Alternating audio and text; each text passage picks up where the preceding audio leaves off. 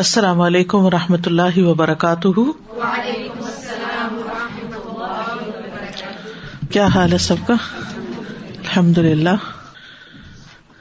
سورت الحشر ایک دفعہ پیچھے سے ساری سن لیجیے پھر اس کے بعد آگے چلیں گے ان شاء اللہ الرحمن الرحیم سبح لله ما في السماوات وما في الأرض وهو العزيز الحكيم هو الذي أخرج الذين كفروا من أهل الكتاب من ديارهم لأول الحشر ما ظننتم أن يخرجوا وظنوا أنهم مانعتهم حصونهم من الله فأتاهم الله من حيث لم يحتسبوا وقذف في قلوبهم الرعب يخربون بيوتهم بأيديهم وأيدي المؤمنين فاعتبروا يا أولي الأبصار ولولا كتب الله عليهم الجلاء لعذبهم في الدنيا ولهم في الآخرة عذاب النار ذلك بأنهم شاقوا الله ورسوله ومن يشاق الله فإن ان اللہ شدید العقاب ما قطعتم من لینة او ترکتموها قائمة على اصولها فبئذن اللہ وليخزی الفاسقین وما افاء اللہ على رسوله فما اوجفتم عليه من خيل ولا ركاب ولكن الله يسلط رسله على من يشاء والله على كل شيء قدير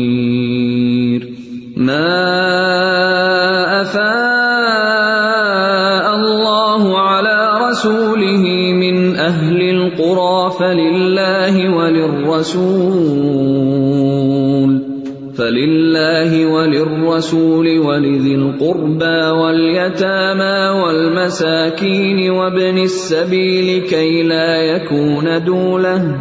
كي لا يكون دولة بين الأغنياء منكم وما آتاكم الرسول فخذوه وما نهاكم عنه فانتهوا واتقوا الله ان الله شديد العقاب للفقراء المهاجرين الذين اخرجوا من ديارهم واموالهم يبتغون فضلا يبتغون فضلا من الله ورضوانا وينصرون الله ورسوله اولئك هم الصادقون والذين تبوأوا الدار والإيمان من قبلهم يحبون من هاجر إليهم يحبون من هاجر إليهم ولا يجدون في صدورهم حاجة مما أوتوا ويؤثرون ويؤثرون يوق شح نفسه خل هم المفلحون والذين جاءوا من بعدهم يقولون ربنا اغفر نوب ن فرلن ولیوین سب پون بل یو نوبن فرلن والی اسلوین سب پون بل چالفی کو لو بین امنو ربنا ربنا انك رؤوف رحيم الم تر الى الذين نافقوا يقولون لاخوانهم الذين كفروا من اهل الكتاب لئن اخرجتم لنخرجن اخرجتم لنخرجن معكم ولا نطيع فيكم احدا ابدا وان قوتلتم لننصرنكم وَإِن قُوتِلْتُمْ لَنَنصُرَنَّكُمْ وَاللَّهُ يَشْهَدُ إِنَّهُمْ لَكَاذِبُونَ لئن اخرجوا لا يخرجون معهم ولئن قوتلوا لا ينصرونهم ولئن نصروهم ليولن الادبار ثم لا ينصرون لأنتم أشد رهبة في صدورهم من الله ذلك بأنهم قوم لا لا يفقهون يقاتلونكم جميعا إلا في قرى محصنة أو من وراء جدر بأسهم بينهم شديد تحسبهم جميعا وقلوبهم شتى ذلك بأنهم قوم لا يعقلون كمثل الذين من قبلهم قريبا ذاقوا وبال أمرهم ذاقوا وبال أمرهم ولهم عذاب أليم كمثل الشيطان إذ قال للإنسان اكفر فلما كفر قال إني بريء منك إني أخاف الله رب العالمين فكان عاقبتهما أنهما في النار النار خالدين فيها وذلك جزاء الظالمين يا أيها الذين آمنوا اتقوا الله والتنظر نفس ما قدمت لغد واتقوا الله ان اللہ خبیروں بما تعملون ولا تكونوا كالذين نسوا الله فأنساهم أنفسهم أولئك هم الفاسقون لا يستوي أصحاب النار وأصحاب الجنة اصحاب الجنة هم الفائزون لو انزلنا هذا القرآن على جبل لرأيته خاشعا متصدعا من خشية الله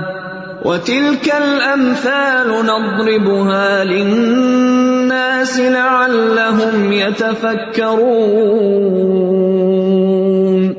هو الله الذي لا إله إلا هو عالم الغيب والشهادة هو الرحمن الرحيم هو الله الذي لا إله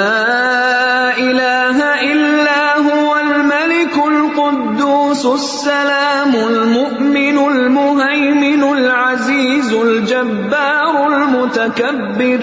سبحان اللہ عما يشركون هو سبح الخالق میں المصور له اُس میں يسبح له ما في السماوات مل نحمده ونصلي على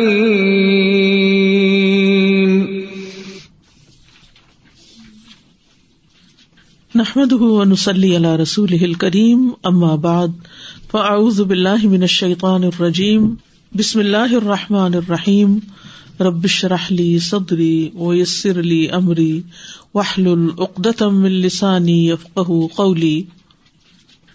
اصحاب اصحاب لائساری هم الفائزون آگ والے اور جنت والے برابر نہیں ہے جو جنت والے ہیں وہی دراصل کامیاب ہونے والے ہیں دونوں کی زندگیاں مختلف کام مختلف انجام مختلف دونوں کے دنیا میں حالات بھی ایک جیسے نہیں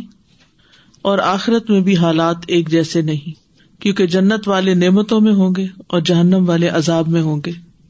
پھر اسی طرح یہ کہ اللہ کے ہاں برابر نہیں جنتی لوگ اللہ کے دوست ہیں اولیا اللہ ہیں اور جہنمی اللہ کے دشمنوں میں سے ہیں ایک اطاعت گزار ہیں اور ایک مخالفت کرنے والے ہیں ایک مہاجرین و انصار ہیں اور دوسرے منافقین ہیں تو دنیا میں بھی دونوں کے طرز عمل بالکل فرق ہے تو آخرت میں بھی بالکل فرق ہوں گے اور اللہ کے ہاں بھی ان کے درجے الگ الگ ہوں گے اصحاب الجنت الفائزون جنت والے وہی دراصل کامیاب ہونے والے ہیں وہی دراصل اللہ کے مقرب بندے ہیں اللہ کے پسندیدہ بندے ہیں وہ آگ سے نجات پانے والے ہیں تو بنیادی طور پر یہاں جو بات کی گئی ہے وہ دو طرح کے لوگوں کا فرق بتا دیا گیا ہے کہ کون کامیاب ہے اور کون ناکام ہے دنیا میں بھی ہم دیکھتے ہیں کہ مومن اور فاسق برابر نہیں ہوتے سورت سجدہ میں اللہ تعالی فرماتے ہیں اف امن کا نہ کمن کا نہ فاسق کا شخص جو مومن ہو وہ اس کی طرح ہے جو نا فرمان ہو ماننے والا اور نہ ماننے والا ایک جیسے نہیں ہوتے یہ دونوں برابر نہیں ہوتے سورت القلم میں فرمایا افنج المسلم اکل مجرمین مالکم کئی فتح کمون کیا ہم فرما برداروں کو جرم کرنے والوں کی طرح کر دیں گے کیا ہے تمہیں تم کیسے فیصلے کرتے ہو یعنی ایک شخص جو اللہ تعالیٰ کی اطاعت میں زندگی بسر کر رہا ہے فرما بردار ہے اور دوسرا جو اللہ کی نافرمانیوں پہ تلا ہوا ہے بگڑا ہوا ہے تو یہ دونوں برابر نہیں ہو سکتے سورت سعد میں فرمایا ام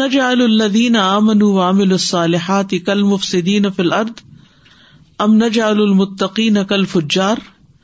کیا ہم ان لوگوں کو جو ایمان لائے اور انہوں نے نیک اعمال کیے زمین میں فساد کرنے والوں کی طرح کر دیں گے کیا ہم پرہیزگاروں کو بدکاروں جیسا کر دیں گے یعنی ان کا معاملہ ان کی طرح کر دیں گے تو دونوں جو ہے برابر نہیں سورت الجاسیا میں فرمایا ام حسب الدین یا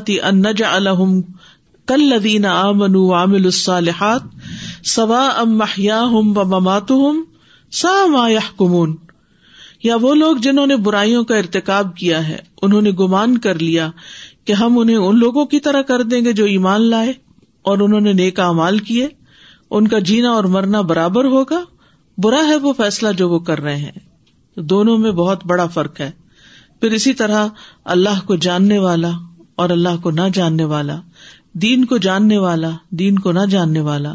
دین سے محبت کرنے والا اور محبت نہ کرنے والا اللہ سے محبت رکھنے والا اور اللہ سے عداوت رکھنے والا یہ دونوں ایک جیسے نہیں ہوا کرتے نہ ان کے دل ایک جیسے نہ ان کی گفتگو ایک جیسی اور نہ ان کے اعمال ایک جیسے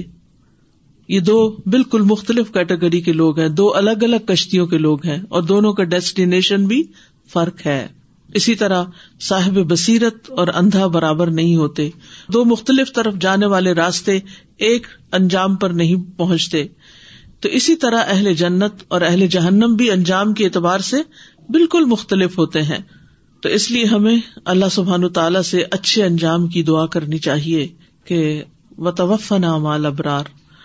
حضرت عمر رضی اللہ عنہ اپنی دعاؤں میں یہ دعا کیا کرتے تھے اللہ توفنی مال ابرار ولا تخلفنی نی اشرار و الحق نی بال اخیار اے اللہ مجھے نیک لوگوں کے ساتھ وفات دے برے لوگوں میں باقی نہ چھوڑ یعنی مجھے ایسی زندگی چاہیے جو برے لوگوں کے درمیان میں ہو اور مجھے اچھے لوگوں سے ملا تو دنیا میں جو اچھائی سے محبت کرتے ہیں وہ اچھے لوگوں کی اچھی مجلسوں کی اچھے کاموں کی تلاش میں رہتے ہیں اور جو برے کام کرنا چاہتے ہیں پھر ویسی ہی کمپنی چاہتے ہیں کیونکہ انسان کے ماحول کا اس پر بہت زیادہ اثر پڑتا ہے اس کے بعد فرمایا لو انزل اگر ہم اس قرآن کو کسی پہاڑ پر اتارتے لر خاش ام متصد امن خشیت اللہ تو تم دیکھتے اس کو کہ وہ دب جانے والا ہے پست ہونے والا ہے اور ٹکڑے ٹکڑے ہونے والا ہے من خشیت اللہ اللہ کے خوف سے وہ تل اور یہ مثالیں ہم لوگوں کے لیے بیان کرتے ہیں یعنی پہاڑ کی مثال ہم نے سب لوگوں کے لیے بیان کی لا اللہ یا کروں تاکہ وہ غور و فکر کرے تو لو انزل حاض القرآن اللہ جب اس کا ایک معنی یہ کیا گیا ہے کہ اس میں نبی صلی اللہ علیہ وسلم کو خطاب ہے کہ اگر ہم یہ قرآن کسی پہاڑ پر اتارتے تو وہ اس کے آگے ٹھہر نہیں سکتا تھا وہ اس کو برداشت نہیں کر سکتا تھا وہ پھٹ جاتا ٹکڑے ٹکڑے ہو جاتا لیکن آپ کو اللہ سبحان تعالیٰ نے اپنے فضل سے ثابت قدم رکھا آپ پر وہی اترتی تھی اور بڑی تکلیف دہ کیفیت ہوتی تھی آپ کی آپ وہی کے بوجھ سے دبے جاتے تھے اونٹنی چرچرانے لگتی تھی اگر کبھی اونٹ کے اوپر وہی نازل ہونا شروع ہو جاتی کتنا مضبوط جانور ہے تو اس کی کمر جھکنے لگتی تھی یعنی اتنا بوجھ آپ برداشت کر جاتے تھے اور پھر یہ کہ آپ اللہ کے فضل سے ثابت قدم رہے تو اس میں اللہ سبحان کی طرف سے آپ صلی اللہ علیہ وسلم کو اللہ تعالیٰ اپنا احسان یاد کرا رہے ہیں کہ اللہ سبحان تعالیٰ نے آپ کو اتنی بڑی چیز عطا کی ہے کہ جو پہاڑ بھی نہیں اٹھا سکتے تھے دوسرا مانا یہ کیا گیا ہے کہ ساری امت کو خطاب ہے ہم لوگوں کو خطاب ہے کہ اگر اللہ اس قرآن کے ذریعے سے پہاڑ کو ڈراتا اور نصیحت کرتا تو اللہ کے خوف سے پھٹ جاتا تو پہاڑ کی نسبت انسان تو کم طاقتور ہے لیکن ثابت قدمی میں زیادہ ہے اگر انسان اللہ کی اطاعت کرے تو اللہ کا حق قائم کر سکتا ہے اور جب اللہ کی نافرمانی کرتا ہے تو وہ اللہ کے حق کو رد کرنے کی قدرت رکھتا ہے تو اس کے ساتھ ثواب کا وعدہ کیا گیا اور اسے عذاب سے ڈرایا گیا تو اس سے پتا کیا چلتا ہے کہ ہمیں نصیحتوں کو قبول کرنا چاہیے ان کے آگے جھک جانا چاہیے یعنی جو ہم نے غلط طریقے اختیار کر رکھے ہیں ان کو توڑ دینا چاہیے یعنی ہمیں اپنے آپ کو ریکنڈیشن کرنا چاہیے بچپن سے لے کے اب تک وہ جو غلط عادتیں اور غلط طریقے ہم نے اختیار کر رکھے ہیں یا اپنی زندگی کا ایک غلط ڈھانچہ بنا رکھا ہے اس کو توڑ کر اپنے آپ کو ری بلڈ کرنا چاہیے قرآن کی روشنی میں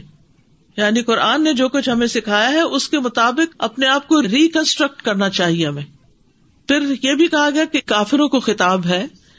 ان کو اللہ تعالیٰ فرما رہے ہیں کہ اگر یہ قرآن کسی پہاڑ پہ نازل ہوتا تو اللہ کے سامنے آجزی کرتا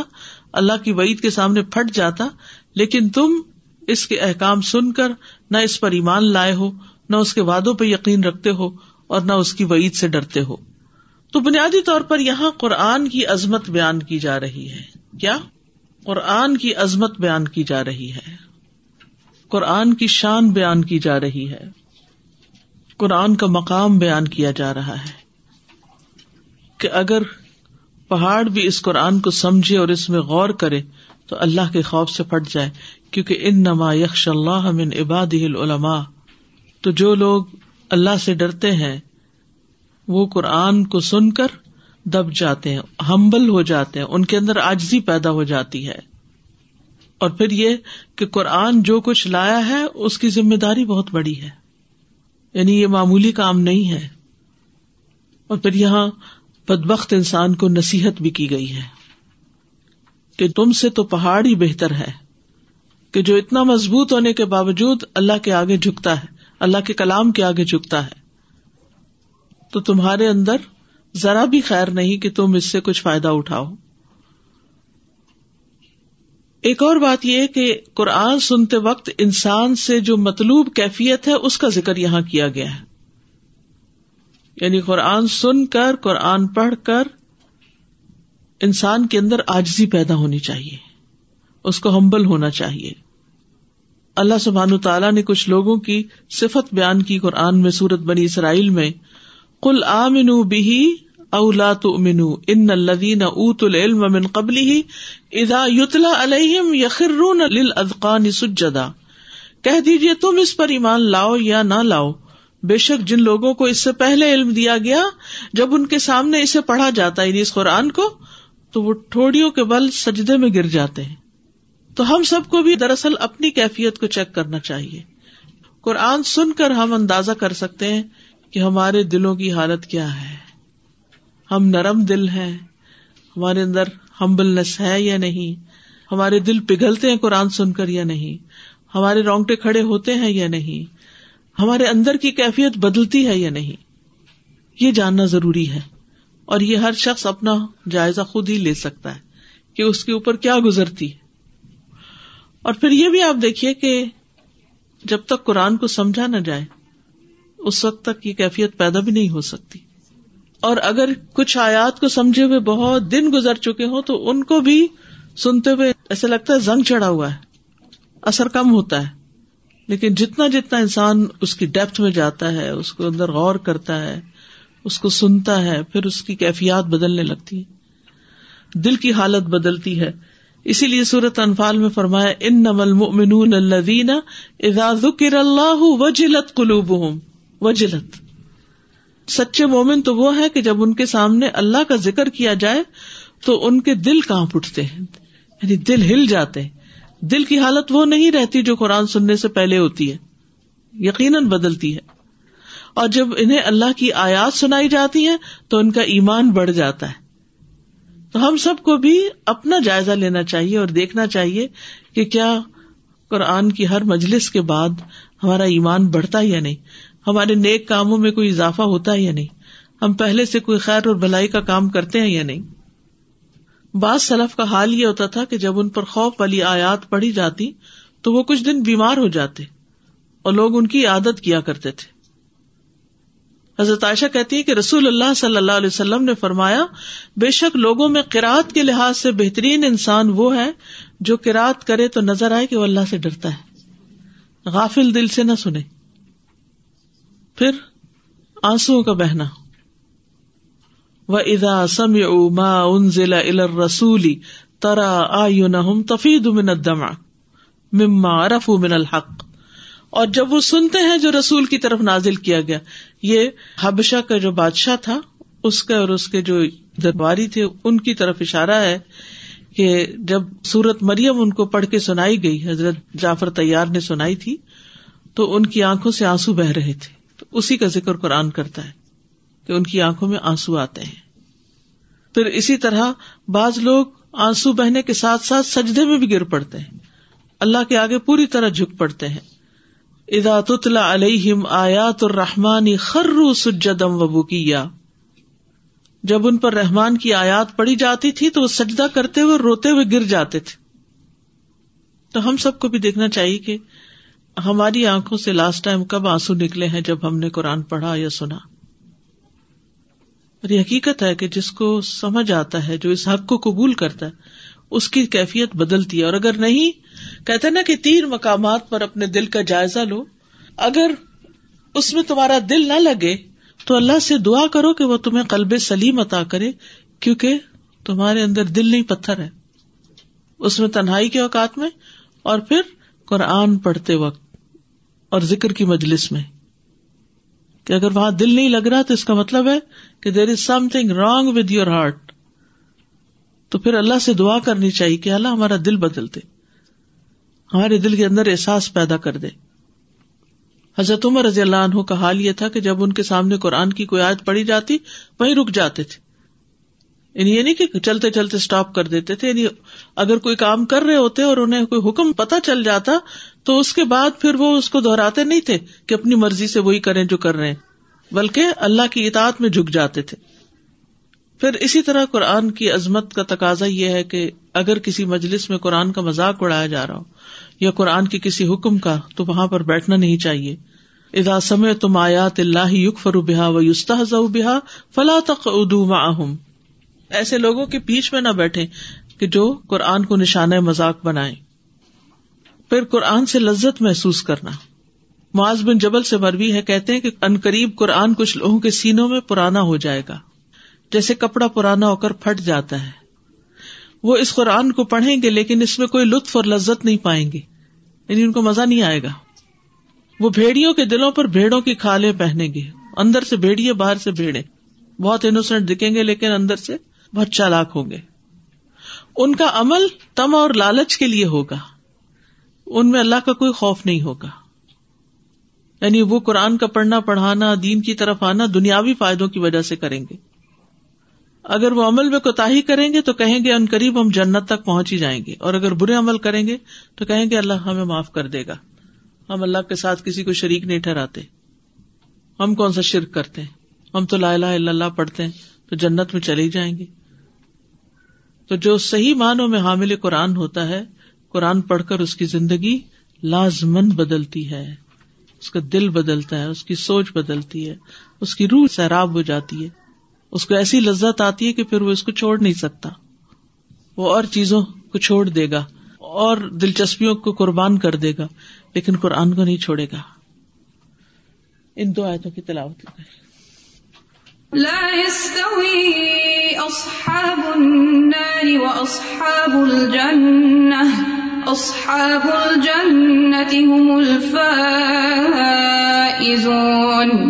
لو أنزلنا هذا القرآن على جبل لرأيته خاشعا متصدعا من خشية الله وتلك الأمثال نضربها للناس لعلهم يتفكرون السلام علیکم ساتھ ایک دفعہ آپ صلی اللہ علیہ وسلم کے ساتھ ایک صحابی بیٹھے تھے تو آپ وسلم کی تھوڑی سی ٹانگ مبارک ان کے اوپر تھی تو وہی نازل ہوئی تو وہ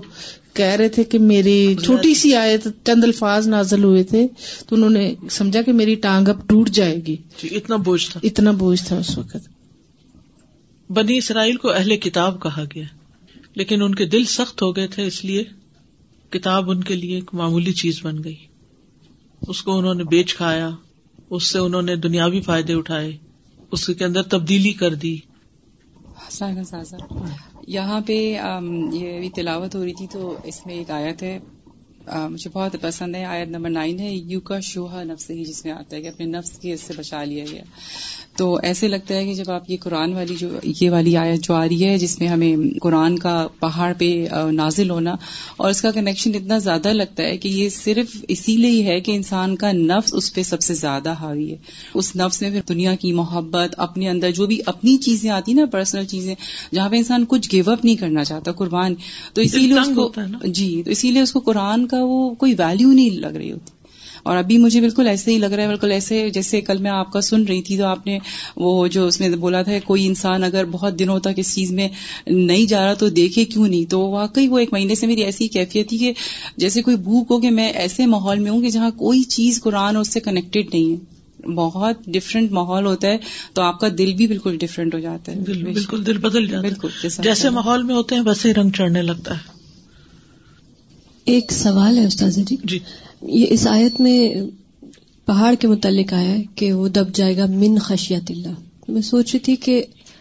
خشیت ہم نے پڑھا تھا کہ یہ وہ خوف ہے اللہ سبحانہ تعالیٰ کا جو اس کی ذات کی بلندی کی عظمت کے علم کے باعث آتا ہے میں سوچ رہی ہوں جبل کے لیے یہ لفظ یوز ہوا ہے اٹ مینس کہ وہ اللہ کی بڑائی مانتا ہے یعنی they have a level of sense جیسے ہم پہلے پڑھتے ہیں کہ ہر چیز اللہ کی تسبیح کر رہی ہے عام طور پہ ہم سوچیں کہ پہاڑ تو بے جان ہے لیکن بے جان کو علم کی عظمت اور وہ ساری چیزیں نہیں ہو سکتی تو ہم یعنی there is a level of sense for it کہ یہاں یہ خشیت کا لفظ آیا ہے میں سوچ رہی ہوں کہ پہاڑ کے کیوں ہر مخلوق کے اندر لیول آف سینس ہے لیکن ود نالج ہے نا یعنی خشیت تو نالج کے ساتھ ہوتی ہے اسی لیے میں کہہ رہی ہوں نا کہ وہ اللہ کو پہچانتا ہے جب ہمارے اندر وہ پہچان نہیں ہے تمام کائنات کو یہ علم اور یہ چیز دی گئی آپ دیکھیں مختلف لوگوں کی بات سے آپ کس طرح ریئیکٹ کرتے ہیں ایک بچے کی بات سن کے کیسے جواب دیتے ہیں ایک بڑے کی بات ایک اس سے بڑے کی ایک کسی بہت بڑے عہدے والے کی فرق ہوتا ہے نا جب آپ کو یہ پتا ہوتا ہے یہ تو بچہ ہی ہے تو آپ کا ریئیکشن اور ہوتا ہے لیکن جس کو آپ واقعی بڑا سمجھتے ہیں اس کی چھوٹی سی بات بھی آپ کے لیے بہت بڑی ہو جاتی ہے اگر اللہ کو ہم واقعی بڑا سمجھے اور اس کو پہچانے تو پھر کلام اللہ سن کے ہماری کیفیت کچھ اور ہی ہو جائے یعنی پہاڑ پہچانتا ہے خشیت رکھتا ہے تو وہ پھٹتا ہے نا تو اگر ہمارے اندر بھی خشیت ہو معرفت ہو تو پھر ہماری کیفیت یہ نہ ہو اور اسی لیے اب اگلی آیت میں اللہ سبحان و تعالی کی معرفت کے لیے اللہ کے ناموں کا ذکر کیا گیا اور یہ قرآن کی جو آیات ہیں یعنی تین آیات ان میں سب سے زیادہ اللہ سبحان تعالیٰ کے نام یہاں جمع کر دیے گئے ہیں کیونکہ ناموں کے ذریعے ہی اللہ تعالیٰ کی پہچان ہوتی ہے اور نام بھی اچھے اچھے یعنی جن کے معنی بھی بڑے اچھے ہیں اللہ سبحان تعالیٰ کا تعارف کرواتے ہیں جی جی السلام علیکم وعلیکم السلام جی بولیے استاذ میں اگر اجازت دو باتیں شیئر کرنا چاہتی ہوں ایک تو سورہ حزاب میں اللہ سبحان و تعالیٰ جیسے فرماتے ہیں کہ ہم نے آسمان اور زمین اور پہاڑوں پہ اس امانت کو دیا تو وہ انہوں نے انکار کر دیا اور ڈر گئے اور دوسری بات یہ کہ میں انسان نے اٹھا لیا انسان نے اٹھا لیا کل کی آیات کے بارے میں میں نے شیئر کرنا تھا کہ اللہ سبحانہ و تعالیٰ نے یہ جو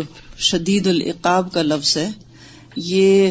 امر کے سیغے میں صرف تقوا کے لیے تق اللہ اللہ شدید القاب اور دوسری بات صرف امر کے سیغے اس لیے استعمال کیا ہے کہ ومان حاکم یعنی اتنی زیادہ اہمیت ہے رسول اللہ صلی اللہ علیہ وسلم کی کہ صرف اس امر کے ساتھ شدید القاب کا لفظ استعمال کیا تیار سازا میں سوچ رہی تھی کہ میرے ذہن میں آ رہی تھی امیجن کر رہی تھی میں کہ پہاڑ کا اسٹرکچر اور انسانی دل کا اسٹرکچر دونوں کتنے اپوزٹ ہیں پہاڑ ایک ہیوج چیز ہے ظاہر ہے سخت ہے نظر آنے والی ہے اور انسانی دل اندر چھپا ہوا ہے ہے نرم گداز ہے لیکن اس کے اندر اگر سختی ہے تو وہ پہاڑ سے بڑھ کر ہے لیکن اگر اس کے اندر گداز آئے گا تو پھر وہ پہاڑ کو بھی مسخر کر سکتا ہے اور یہ قرآن ہی ہے جو انسان کے دل کے اوپر اس طرح اثر کرے گا کہ وہ اتنا گداز پیدا کرے اس میں فہی حجارتی او اشد قصو السلام علیکم و رحمۃ اللہ وبرکاتہ استاذہ جی میں بہت ہی اچھے اچھے میں نے سنے one of the things that really makes me up is are a very theoretical level we all understand وٹکنگ we all understand the intensity of Allah فلشر اور But what we don't do really is to really put this theory into practice.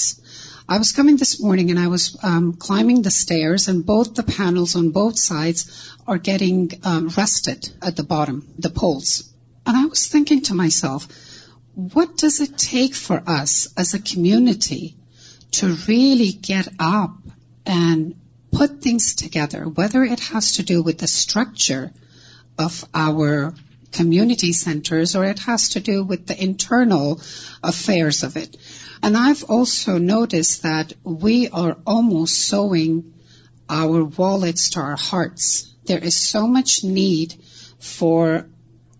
our committee step up